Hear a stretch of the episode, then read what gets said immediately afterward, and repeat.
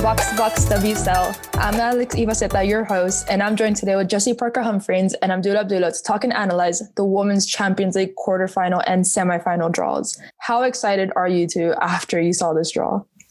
We are hyped. I feel Super like champion the Champions League, Women's Champions League, only really gets good when we get to this point, you know. But yeah, this, this is when you see really the more good. even ties. Yeah, I think this is the best one. This is the best one that's going to be in forever. Um, so in summary, Chelsea drew Wolfsburg, and the winner will face either Bayern Munich or Rosengard in the semifinal. And on the other half, we have Lyon will take the winner of PSG versus Sparta Praha, which it does seem like PSG will go ahead for that one and will unluckily have to face Lyon yet again. And the winner of that quarterfinal will face either Manchester City or Barcelona in the semifinals. Now, we're just going to get started because we all have so much to say. So we'll start with the tastiest match of the quarterfinal draw Manchester City versus Barcelona. Two teams playing arguably the best football that, that they've played in years. And they're going up against each other in a tournament where they're both trying to prove themselves. Barcelona are obviously still salty about that 4 1 Lyon um, loss in the final and Manchester City haven't really made it past the round of 16, I think, for three years now. To obviously, two of the last years they've been kicked out by Atletico Madrid. So luckily for them, they're already out of the tournament. Um, but Jesse, what did you think of this matchup when you saw it? Yeah, I think this is definitely the most intriguing matchup on the face of it. I think particularly because it feels like both of these teams are clearly very, very good, but we haven't really seen either of them super tested yet you know, Manchester City obviously had quite a slow start to the season here in England. You know, as Gareth Taylor kind of came into the role, but now it feels like they're really moving forward. But, you know, again, have we seen them properly tested? And kind of similarly, Barcelona are so far ahead in Spain. You know, I, I know there have been like losses in like cup competitions and stuff like that. But again, it just feels like this is two teams where it's so hard to judge what the outcome is going to be. Abdullah, obviously the tactics of this match is going to be so good to watch. I mean, both teams are, especially Barcelona, they're, they're very tactically, I, I would say they have a tactical advantage when it comes to Manchester City because they have a style of play that is very different. But also Manchester City this season has, under Gareth Taylor, I think has introduced them to a lot more technical aspect of their game, which I do find quite interesting. And Abdullah, what are your, I mean, how excited are you to watch this matchup? I mean, first of all, I just like every single draw is amazing. This one, like, I mean, I totally agree with you. From a tactical level, I almost think that this is the best tie of the round from a tactical point of view, just because both teams play at such a high level from both a tactical and technical point of view. I mean, while while Garrett, like you said, Gareth Taylor's brought in this technical aspect to this team, let's not forget Barcelona as a club, as a DNA, and especially with the women's team, they are they've got such technical players that you you you you can look at anywhere across the pitch and you're like you know every single player could do something from a tactical point of view it's intriguing because i mean if you look at the way barcelona have played this season they have absolutely dominated pretty much 95% of the games that they've played. I mean, if I look at the stats, 71 they've averaged 71% possession this this season in all competitions and their opponents what 28 29% that's an unbelievable stat considering you're already over halfway through the season and you're averaging 70% possession. You've just got the ball all the time. What are you supposed to do as an opposition when you just don't have the ball? You pretty much play a low block you know four or five defenders at the back and you kind of just hope and pray you can sneak the ball away and counter attack but even that's extremely difficult when you've got a midfield of you know Alexia Putellas and and, you know, and the rest. I mean, if I just look at their, even if I look at their XG and goals that they've had, they've got an XG of 4.51 and goals of 4.86. They're outplaying their XG. I mean, that in itself has to show you how efficient they are, how clinical they are from an attacking perspective. But, but, but, but this will probably be one of their biggest tests of the season yet, just because Manchester City have been playing some great football. I've been impressed with them over the last couple of weeks. I know on the first episode I kind of went off on, on Taylor and, and, and, and the way they the way they played and the way he's done it. But I have been impressed with the way they've been playing in the last couple of weeks. I think it's going to be a tough task coming up against, you know, a back four of Uh, and I think this is where Dahlkemper and you know Steph Houghton will play at centre back, and then he'll revert to Alex Greenwood and Lucy Bronze in the wider areas. And I think coming up against a solid back line of those four, and and then whether he plays Keira Walsh or Laura Coombs uh, uh, as the as the you know number six will will depend. But I think from from a tactical perspective, I think the two teams ma- uh, mash up well, and I think City are better out of possession than Barcelona just because they've done it a lot more. And I think their counter-attacking potential with Lauren Hemp, Ellen White, you know, even Janine Beckie, if he decides to play her right, you know, he could he could decide to, you know, put Janine Beckie up against um, Leila Ouahabi and and then have that and have that battle, let her the left back sit back and then use the pace in behind you know, to, to kind of cut in and, and cross. So I, I, think there's there's there's battles all over this pitch. You can even get Lucy Bronze overlapping and, and creating space on that side. So to me, there's there's battles everywhere. I'm excited. I don't know who's going to win this, but it's going to be great. Definitely, and as you know, you know, Barcelona are playing arguably the best football that they have played in quite a few years. I mean, at the moment, they're 18 for 18 games in the league. There's six points on top of the league with four games in hand. So there's, I mean, in the league, there's absolutely no stopping them. And their last four matches, they've scored 14 goals and conceded none. I mean, when you look at the league form, they're they're absolutely fine, you know, against Atletico Madrid, Real Madrid, Levante, like no one's able to stop them. And of course, Atletico Madrid did beat them in the semifinal of the Supercopa, but that was a bit of a, it was an interesting match. It was very much Atleti kind of holding back and then just carrying the tie on and, Barcelona were unable to, to kind of go through that, but they're playing amazing. And if you watch them play, it is just, uh, it's beautiful. That's it. It's just, it's beautiful to watch them play. And I think, in my personal opinion, they have the best midfield trio in women's football right now. And interestingly enough, I do think Manchester City have the second best midfield trio at the moment. So I think in a midfield point of view, it is, it's, it's a beautiful game of football. When you have Alexia Putellas, Patri Guijarro, and Aitana Bonmati, they play so well together. And Patri and Aitana are both under 23 players. I mean, these players are just starting out, but the three of them have grown up in Barcelona. So they're all La Masia graduates. They all play the same style of play. They've all seen Iniesta when they grow up. They all they also you know the the amazing tiki taka Barcelona growing up. So they all have that mindset, and it's absolutely stunning to see. And and you just see them inter- interchanging positions with the wingers, with Lieke Martens, with Mariona, with Jenni Hermoso. The way that Barcelona plays from the midfield and with their strikers is so nice to see. And then you have Manchester City that has Keira Walsh, arguably one of the best sixes in women's football. Then you have Caroline Weir, who is playing some football of her career at the moment. And then you have Sam Mewis, which these two midfield trios, arguably one of the best in women's football at the moment. Jesse, what do you think of this? Yeah, Alex, I think you're right to suggest that the midfield trios is going to be a really fascinating battle because they do feel very you know, evenly matched. I do just wonder whether Man City will have the edge defensively, kind of like what Abdullah said. You know, this this game, exact game, feels like the reason they brought in a player like Abby Dahlkemper, someone who's defended against the best strikers in the world and come out on top. And I do just wonder whether that will give Man City that extra ability, that extra confidence, you know, and belief that that they can get this over the line. You know, I think Gareth Taylor's talked a lot about what it means to have winners in inverted commas like Mewis, like Dahlkemper. But I do think that that could be really, really key for them. But also at the same time, I think if Barcelona can nullify that Man City midfield, we've seen how effective that can be. You know, when Chelsea beat Man City 3 1 earlier in the season, that was basically like they just had Erin Cuthbert like as the destroyer in midfield, like breaking up the play, stopping Lucy Bronze getting forward on, on kind of that side. And so I think that's why the midfield battle is going to be so essential because if you can stop Man City playing through those players, they don't necessarily look to play like the kind of long balls that you might see perhaps from a Chelsea or an Arsenal um, more often. So I think that's going to be really interesting.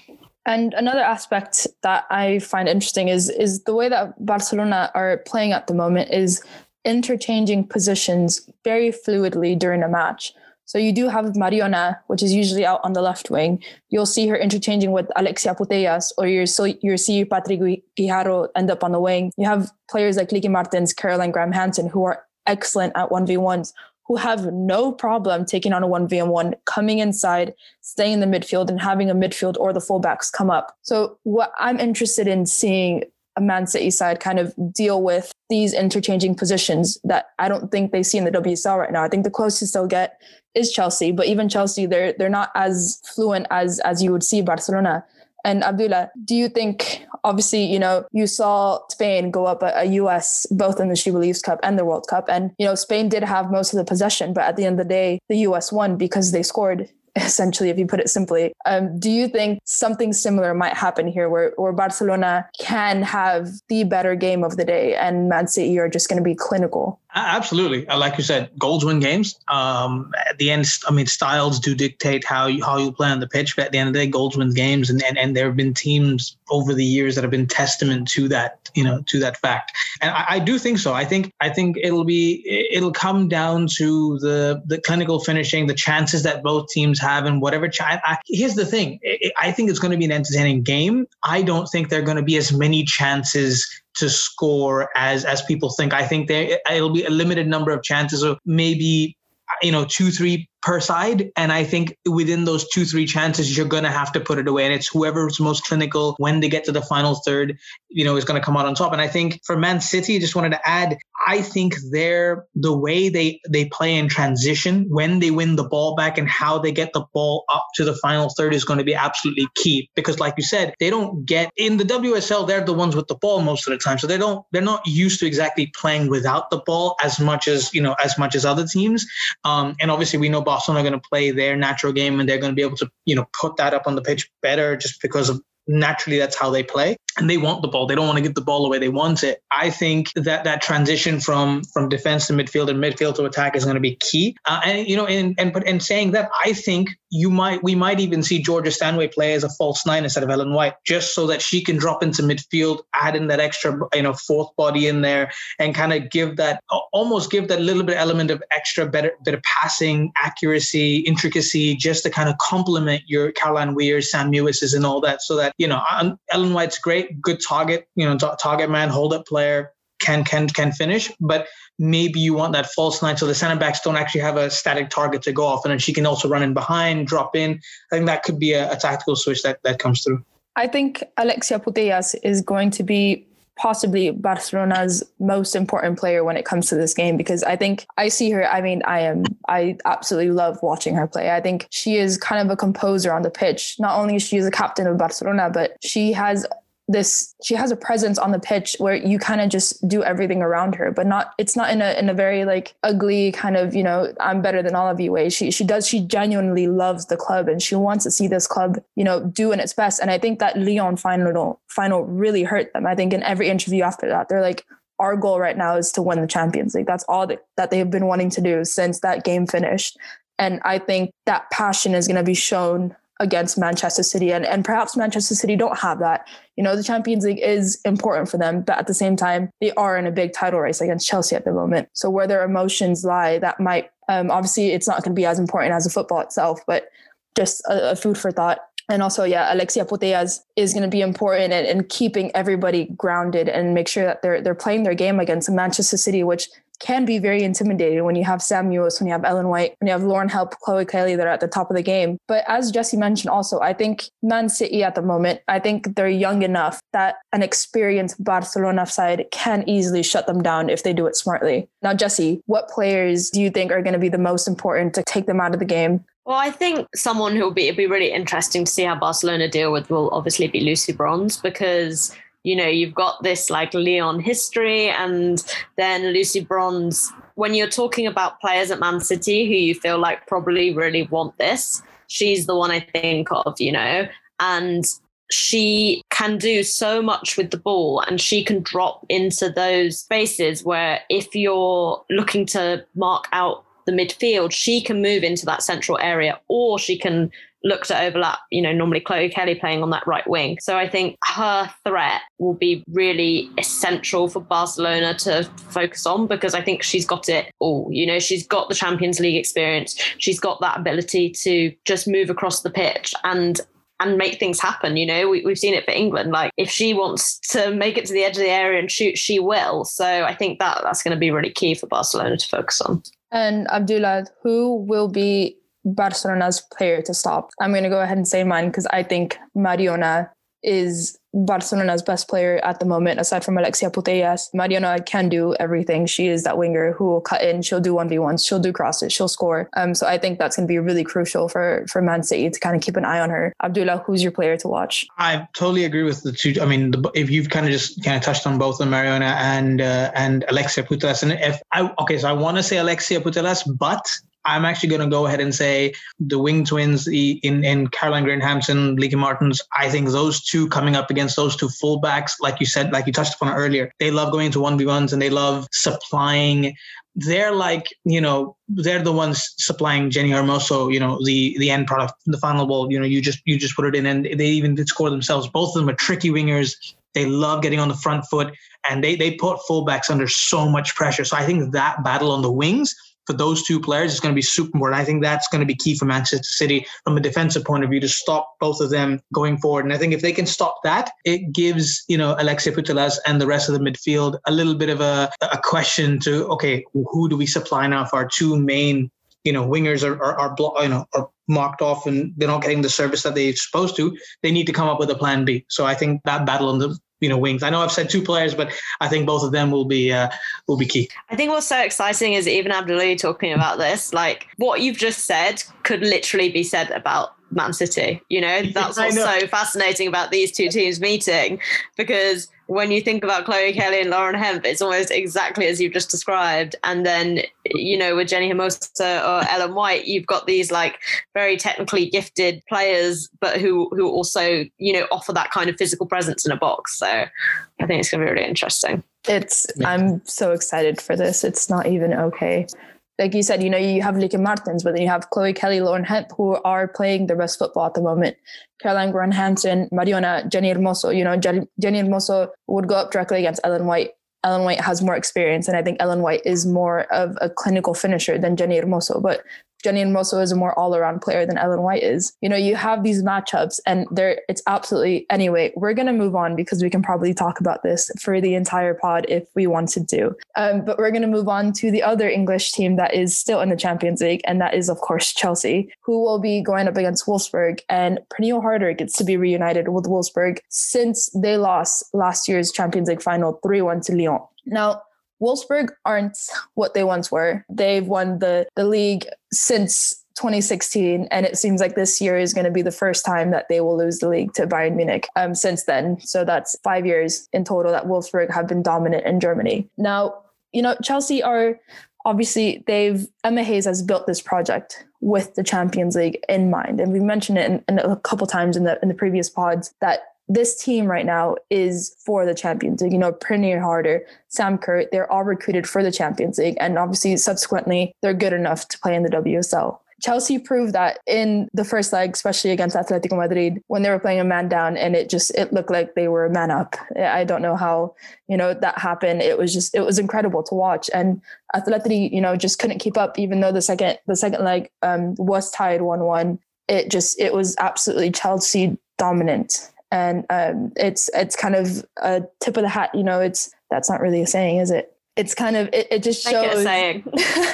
it's a thing now, trademarked by Alex. You know, it, it shows over these two legs over Atletico Madrid the kind of team that they are and the kind of what they want to do with the Champions League. And it's very evident that they are ready. But they are going against a Wolfsburg side who have been at the top of women's football for so long now and it's not going to be easy even if they are are not at the at the top of the game it's just it's simple as that you know Wolfsburg have undoubtedly more experience than Chelsea when it comes to these European games and you know, Jesse, let's get your thoughts as a Chelsea fan. I know you're not feeling too confident about this one as, as perhaps maybe a lot of other people would be. What are your thoughts about this? Yeah, it's it's an interesting one. I mean, for a start, it's got narrative all over it. There's the there's the Chelsea's history of Wolfsburg. There's Pernille Harder going back to her old club. But I think for me, you know, I can know that Wolfsburg aren't the team they were, but honestly, I was at the game when Chelsea lost 3 0 to them in October 2016, 16 17 Champions League. And I had just never seen a women's football team who were just so like literally and technically head and shoulders above Chelsea. Like they were all like huge. And I was like, no, like Chelsea can get anywhere near them. So I think when you've got that memory in your head, even though these are two very different sides, you know. You're that, very that was, traumatized. I am traumatized. I know it was five years ago, but it was traumatic. And, you know, I think the second leg against Atletico showed that Chelsea can be got at. I think they could be got at more easily because they were missing Magda Eriksson. And I think in the second leg, you saw even more what a big miss that was. I think as much because Millie Bright had to play as the left sided centre back and you lost a lot of how Chelsea like to build up with Millie Bright on the ball and like the kind of different styles she offers them when they're building from the back. But you know, this is like a Wolfsburg team massively in flux. They've basically announced, well, they announced in September that their manager was leaving. So they've appointed a new manager, but he doesn't start till next season. They've got a whole new backroom staff. They've got players not extending contracts. So it just feels like for this Wolfsburg side, they're just in this weird limbo and on the one hand, you think, oh, well, you know, maybe this is like your last hurrah as this team, but it just doesn't feel like they've got that, you know, oomph behind them. It feels more like everyone's just waiting for this new like rebuild to begin because that's obviously what the club's going to end up doing. So I think it'll be really interesting. They've got um Ewa Pajor back, a Polish striker who's like bangs in goals for fun. And they basically she's not play well, she came back for them last weekend, but hadn't played for them since the since the Champions League final. So, you know, I do think that they're they've got players coming back. They they will still be a threat, but I don't know. I'm so traumatized by before. I just can't. I can't bring myself to say to say I don't know. Uh, yeah, I can't. I, I think that, that says game. I think that says everything about this tie because you know, as I mentioned earlier, you know, Wolfsburg have been at the forefront of women's football for the longest time, and they've always been the powerhouse to reckon with. It's it's not like you know there there was Lyon, but there's always been Wolfsburg, and they've consistently been at the top of their game in Germany. And for the first time in a lot of years, you're you're able to say that Bayern Munich are doing better than them. That they are very beatable. It is true that in the second leg against Atletico Madrid, in that one-one draw, you saw a lot of weaknesses, and it is true that a no Magda Eriksson Chelsea is a it's a very different team than when Magda Eriksson is on the pitch. And I found that really interesting because you, you really saw you just you you saw the impacts that you know you had Maren Mjelde as a center back. It's not the same. Millie Bright wasn't as efficient as she usually is. It's a domino effect going forward after that. So Abdullah, you know, Wolfsburg, we keep saying Wolfsburg. And, you know, as Jesse mentioned, there is perhaps something happening at the club. You know, when you have Ingrid Eggen and Fiorella Rolfo, who is an absolutely amazing striker, who bluntly say that they're not, you know, renewing with the club. That says something, you know, when the whole backroom staff, when it's awkward, when you have, they made a few signings last year um, that don't start until next year. It's been, it's been a transition for them at the moment. That's just really awkward and no one really knows what's happening. But I think it might be affecting their play and you kind of see it on the pitch. Abdullah what are your thoughts about that? Uh, 100% i think it's it, they're in like this weird like they knew they were going to go into transition but they almost it, it just kind of almost got delayed to like the middle of the season and now everyone's like actually, you know what? We are actually we're in transition. We we're losing half our squad. It, you know, in some sense, we've we our backroom staff's gone. We have a new manager coming in next next. You know, it's almost like all of this should have been. And I know obviously because of the delayed starts and you know the pandemic and everything in the summer was a bit weird, but all of this should have kind of just happened in the summer. If if if I'm sure Ingrid Eggen and and Rodolfo would have known that they're not going to extend. They had one they had one year left on their uh, on their on their contract. It's it's it's a weird one where they should have just been sold in the summer and then they should have had replacements come in then. They, they i don't think wolfsburg i think wolfsburg should have been hard on the sense going oh, you've got we got a year left.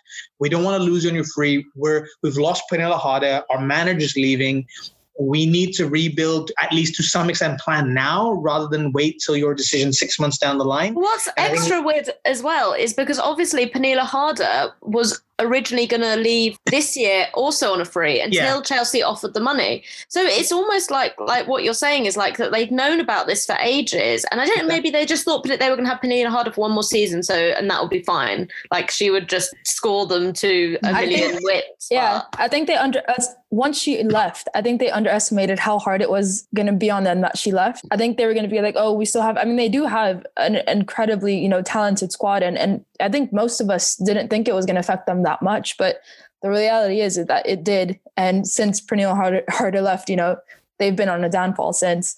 Um, so it's definitely interesting on that bit. They, they know it is. I mean, it's right. I'm going to throw a quick stat at you.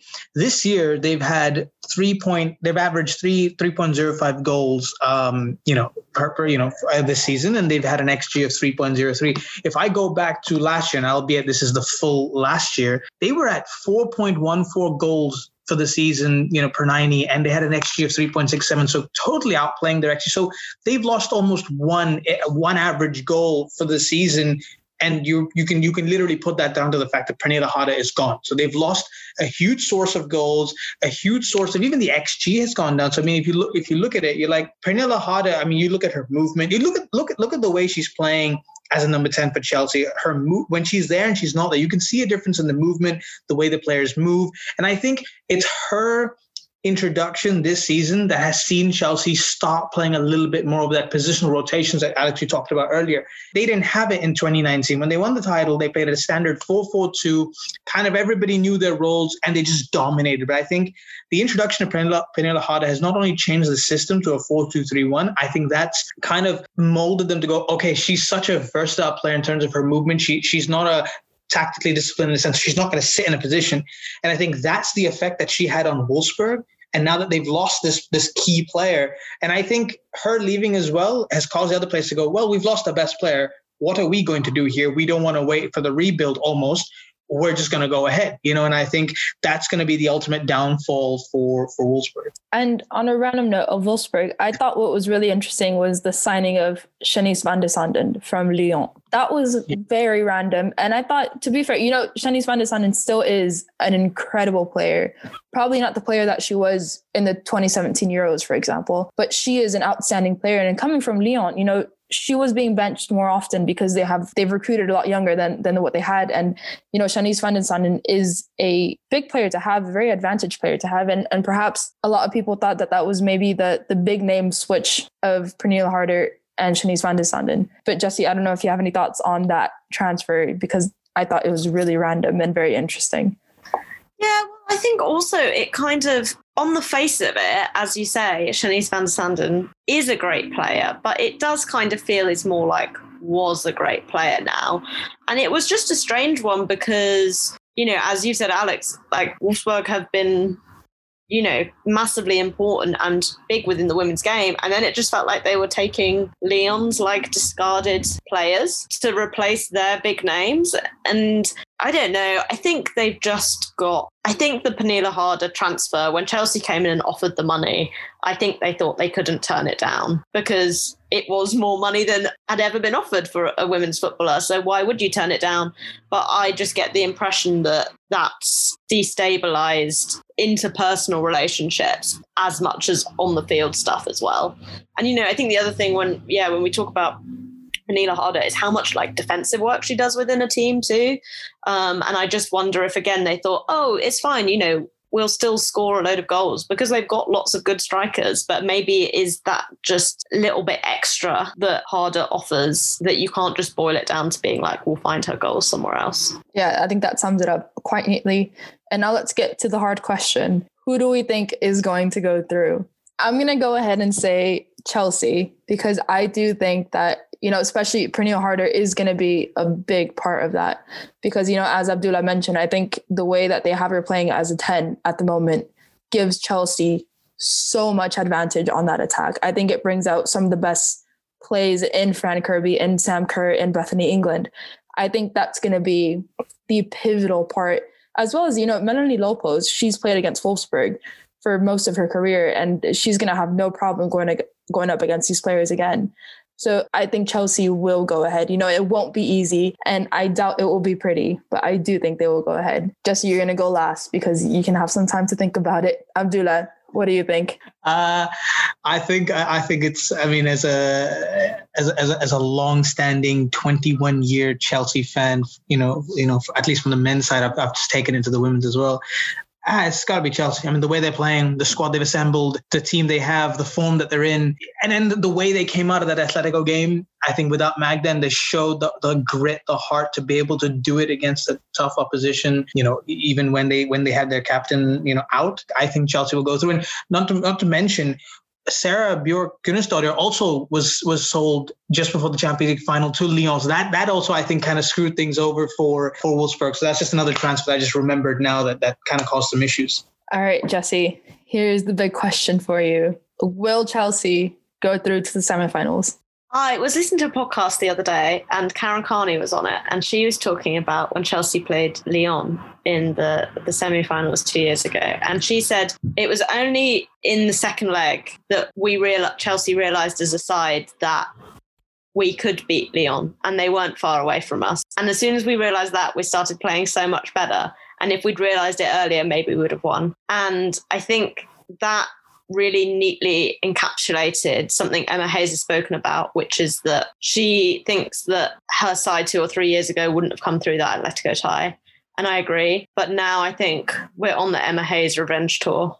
And I think this Chelsea side, she has like filled them with confidence and she has filled them with players who believe in themselves. So I, I will back Chelsea. I think Chelsea will get through this. So moving on to Lyon, PSG, most likely that's going to happen because PSG still have the second leg against Sparta Praha, but at the moment they have a 5 0 lead and they do play that midweek on Wednesday, March 17. So it is most likely going to be Lyon versus PSG, dot, dot, dot, again. Um, PSG have to be the most, the unluckiest team at the moment in this draw to have to draw Lyon yet again for a second time in a row. And considering everything that's happening in the league, you know, today we were supposed to watch Lyon PSG in the league, probably the most awaited match since Christmas break. And PSG got three positive cases in the squad and the game had to be postponed. So now we have to wait even more for that. Do you, you know, obviously we're, we're going to talk about this as if it will be PSG Lyon in the quarterfinal, because I think Sparta Praha do have a very slim chance of coming back from a 5 0 deficit. It is going to be very unlikely and it will take a miracle. Although, you know, it is football, anything can happen.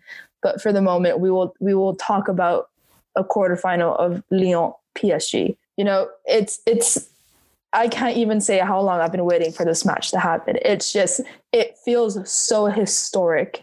It feels like you're watching something that's going to be talked about like 20 years from now. And I mean, Jesse, we're going to go to you first. Do you think the postponement of this game will impact the Champions League draw? 100% because before when the draw was made before the, the league game was postponed my hunch was that PSG would edge it in the league and would then lose in the Champions League, kind of with the league wraps up for them. But now, well, for a start, it just feels like the bad blood between these two sides has like hit boiling point. I really enjoyed Sarah Bouhaddi just tweeting yesterday, could literally like what to say um, because I think Lyon are not happy that this game was called off. It, it's so, entirely unlikely that they're.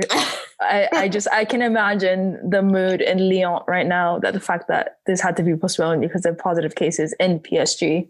Looking not a, a dressing room you want to be in. Yeah. No. So I think that's gonna like add so much. If it was even possible to add more intensity to this game, it's gonna be there. I thought PSG looked amazing against Sparta Prague. I was really impressed between, in particular, the link up between Sandy Baltimore, Marie Antoinette Katoto.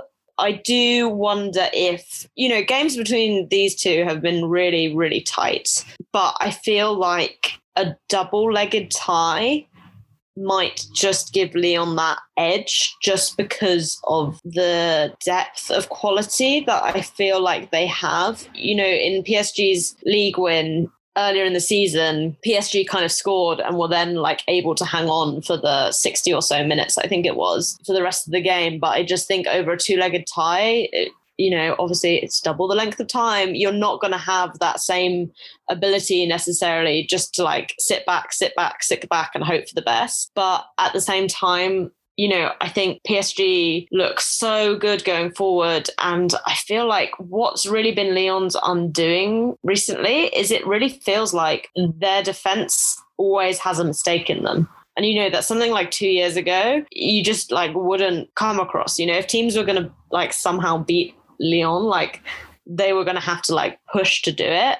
Whereas it now it feels like that pressure, I don't know, maybe it's you know, sometimes you get with teams who've been at the top for so long, it's almost like you don't have that same like passion and burning desire to keep going on and on. And that's where that kind of complacency and those errors come in. But I think that's the worry for Lyon. Yeah, definitely. And and you know, we saw that in the round of 16 against Brøndby. You know, Lyon had they struggled to beat Brøndby. And for once, I think we all thought that perhaps, you know, a small Danish team from, you know, the Danish league isn't as strong as the French league. You know, Brøndby, they're not a team that you, you you talk about often in the Women's Champions League. But here they are, you know, within the first six minutes of the first tie, you know, Brøndby got hit the crossbar. And you were like, holy crap, what is happening?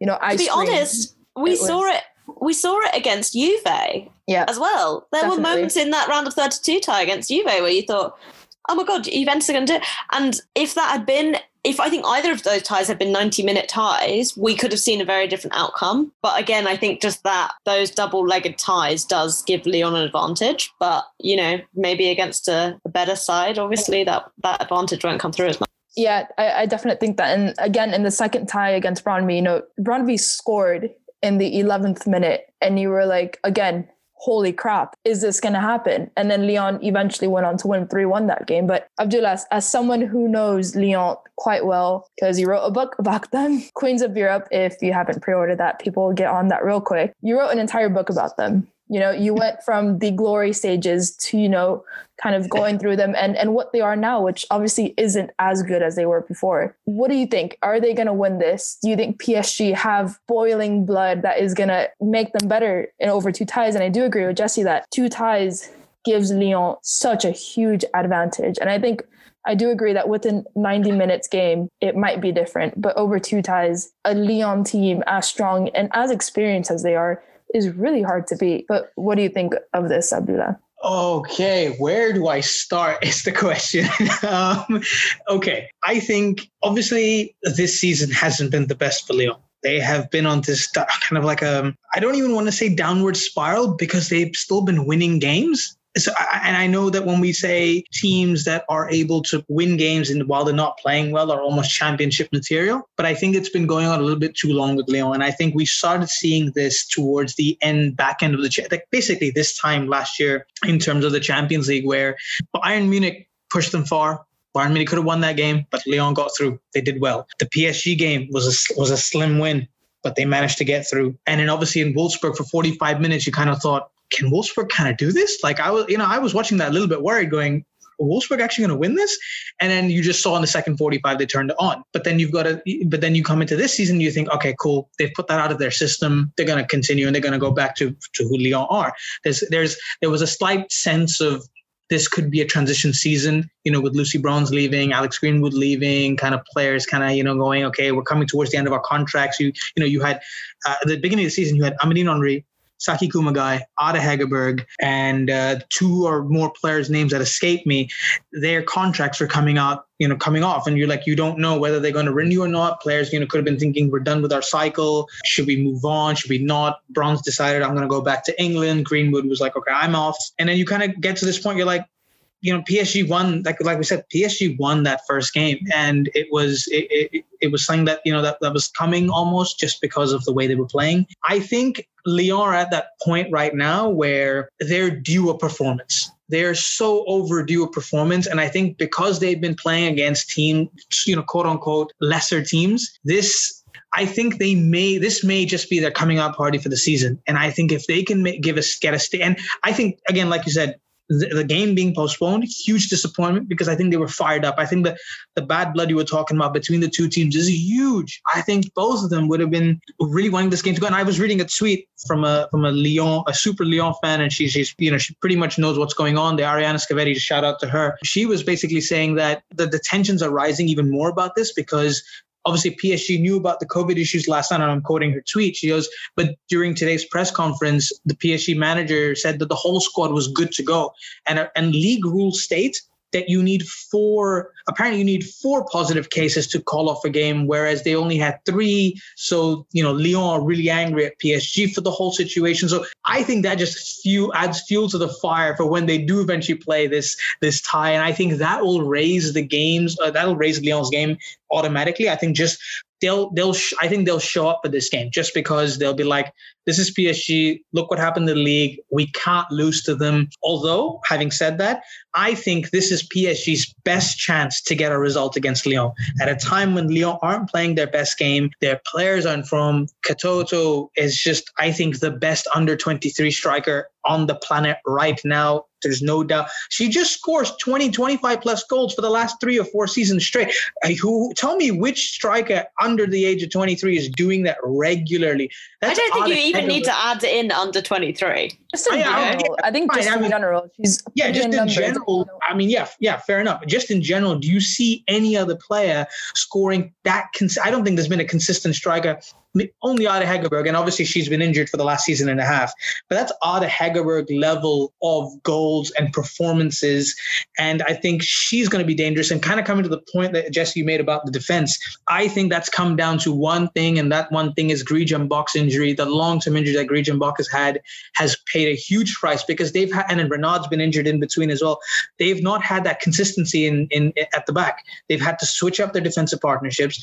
Buchanan had a great six to eight months. There was a period three, four months ago where she lost form. They've had to play Saki Kumagai at the back. It's just been a total nightmare for them defensively. And I think, like we've seen with the Liverpool men's team this season, you need your you you need your best players at center back because that affects how you play in midfield and how you play up front. When you've had to juggle around defenses, and I think that's a problem. And I think one other thing that I personally think, and this is probably going to be a, this is a piece that I've written that's going to come out on Wavell this week at some point or next week. I'm hoping so. Uh, we don't know the exact date yet. However, it's a, between the left back choice, where I think and, and, unfortunately, and I hope Selma is, is is recovers quickly, and it's not a very very bad injury. I don't think we know what the extent of her injuries are against Brøndby. So I mean, I think, and, and and I think we saw this a little bit in the in the Brøndby games. I think Selma Selma Bacha starting at left back. For me, I think she should be the starting left back just because she brings so much of a balance. And while she's not at the Lucy Bronze level, I think that she is a similar player to Lucy Bronze, where she brings a balance and in the fullback areas. And I think she's she's got that tactical mind that she can, and she plays a similar role to to what Lucy did. And I think because Lucy had to go, they've had to change their tactics. When Lucy Bronze left, they've had to play more of a, a traditional up and down, you know, fullbacks going up and down. Whereas when Lucy played, she's almost like the João Cancelo of, of Lyon. She would come into midfield, she would go outside, she would interchange with players. You'd have a defensive midfielder would come into right back, she would bomb forward, go into midfield. And I think they're really missing that, you know, uh, this time. And I think this time it's been a little bit more predictable. That's why I think the combination of Amel Majri and Sakina Karchaoui has been a little bit predictable. I think teams have figured that out at some point. So they just blocked them out on one side. And I think the wide areas are such key places for Lyon that shutting that down because of that predictability has been a problem. I think Ellie Carpenter is great, but she's only 20, 18 19, 20 years old. She needs time to grow into it. So you've kind of replaced, you know, Majri and Bronze to some extent, or even Greenwood and Bronze with two very young, or one very, I don't want to say limited. So is not limited, but she's very much an attacking fullback and kind of straight. I'm just going to go uh, out wide and cross. And you've got Carpenter, who's an excellent fullback, and I think she's going to be one of the best. But that'll take three, four years of consistent play. And I think that is where I think PSG, that whole backline has just changed. So that's been a huge problem for them. And I think that's the crux source of the issue. I'm going to stop now. I'm going to go on forever and ever and ever. Abdullah, I wanted to ask, how much do you think the purchase of Reign and the rumors around Marozsán and Bouhaddi going over there. Do you think, you know, when we're talking about Wolfsburg, like being in this transition, having all these distractions, do you think that's something that's affecting Lyon as well? To some extent, I would say yes, but at the same time, we've got to remember when Bouhaddi and Marozsán, at least with those two specifically, when they renewed their contracts last season, it was built into their contracts. So the squad knew that at some point in the next couple of years, those two, you know, two of them would be leaving. And know when Aulas came out and said, you know, two of three players will be going to Reign this summer regardless. To some extent, I think the players, I think they know they're in transition and I think they've kind of,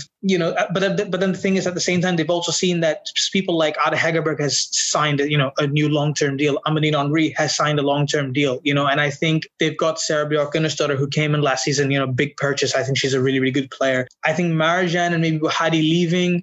I think the squad. I think because it was made clear to the squad when those two signed their contract, I'm sure they would have told the squad at that time, look, we've signed it, but in the next couple of years, we could be going to Reign and because we want we want to go out and we want to do things over there. So I think it, it's it was more known, and I think uh, and I, and I and I'm and I've done another piece that that should be coming out soon as well as on Lyon's recruitment strategy. And I think while I think while I think the club knew and the players knew, I think they could have better prepared in the summer to maybe replace, to add a bit more to the squad depth and kind of forward plan this departure of of Marozsán and maybe, maybe Bouhaddi to an extent. They've got uh, Lola Gallardo who came from Spain last season and she's kind of been on the bench, so she's been acclimatizing for a year. So maybe to an extent for Bouhaddi they've done it, but I think for Marozsán, I really f- feel like they should have gone bought another number ten because you know the squad knows that she's going to go in the next year you've seen that they've kind of struggled with injuries this year because if you look at it in the last couple of years Lyon haven't struggled with injuries. So that squad depth's been an issue. And i think when you're and just to answer your question when you're winning i don't think there's an issue. You know i think people are like all right we're winning. We can't really say anything. Harmony's there. It's when you start losing and then when all these thoughts coming in so yeah maybe maybe it has affected them you know? But i think we'll find out after the psg game again because if they don't perform then you can really you can really go on a whole host of reasons as to why off the field, on the field, as, to, as they not why they've not performed well. And I think recruitment, the contract situations, all that put together, I think could played a part. But if they win, then really they can everyone can turn around and be like, well, this is the Lyon we were expecting. They finally came out when it really mattered, which is what you know, which is what matters. So uh, you know, we move on yeah, it is very interesting to see the recruitment of, of Lyon, especially in the recent months, you know, with Catarina Macario and Damaris Egurrola. You know, they are both very, very young and play in those, you know, Damaris played, she plays more in the sixth position. So, so perhaps would, would probably see a replacement of Amandine Henry, maybe push up Amandine Henry as you see her on the national team a little bit, perhaps maybe get her acclimatized to that. And Catarina Macario they've been using her as a striker more, but she does play midfield as well. So it is kind of interesting. But again, we will move on because we can't again talk about this forever. I think next time we'll just have a pod episode for each lineup at this point. But I do want to shout out Marie Antoinette Katoto and Diani and Sandy Baltimore in PSG because that trio is absolutely killing it. Katoto has 17 goals this season. She's second in the league. I will shout out to Khadija Shaw from Bordeaux because she does have 19 goals and she's absolutely killing it this season. But Katoto has won top goal scorer of the French league for two years in a row now. Diani, underrated player both on the French national team and PSG. She has 12 goals and nine assists so far. So you know the attacking players in PSG right now are killing it. There's just there's there's no denying that against Sparta Praha you know, there was two identical goals. Sandy Baltimore got in the cross, Katoto got the head on it, and that was the two opening goals of the game, just like that. So I do think it would be really interesting for these players to go up against a Lyon defense, as Abdullah mentioned, that aren't at their best, that they're not molded at. There are young players, and this matchup is just going to be absolutely amazing, both on the tactical, on the player individual efforts, but because of all the drama that surrounds this match, it's ridiculous. It's just it's everything that you want to see. But we'll move on to the last quarterfinal tie, which is Bayern Munich and Rosengard. Bayern Munich are another team who are killing it. I mean, it, I feel like I'm saying that for every single team that we've talked about. Bayern Munich are clear at the top of the Bundesliga and they're winning. Well, they're on their way to win the Bundesliga for the first time. It's been six years.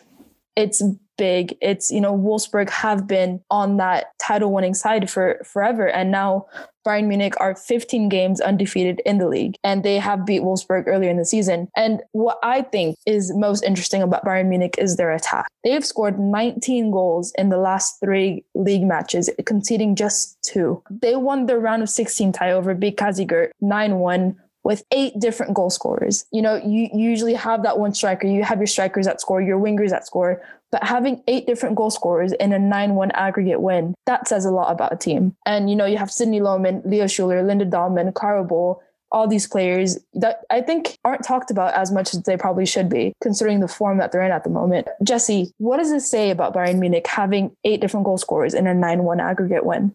Yeah, I think it's interesting. You know, I think it, it can say a couple of things. I think the key thing it probably says is that you can score lots of different types of goals. You know, Alex, you just talked about how in that PSG game against Sparta they basically scored two identical goals. You saw Barcelona do it against Fortuna Hjørring the other week. They scored like three goals, all of which are the same.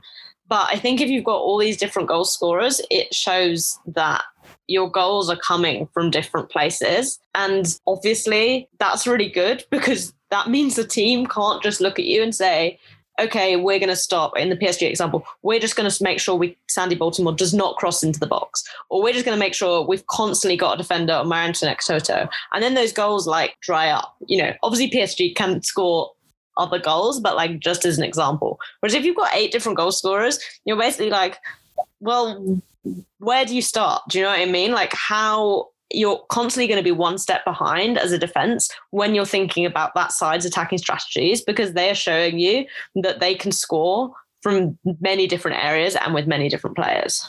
You know, Rosengard are a very strong side in the Swedish league.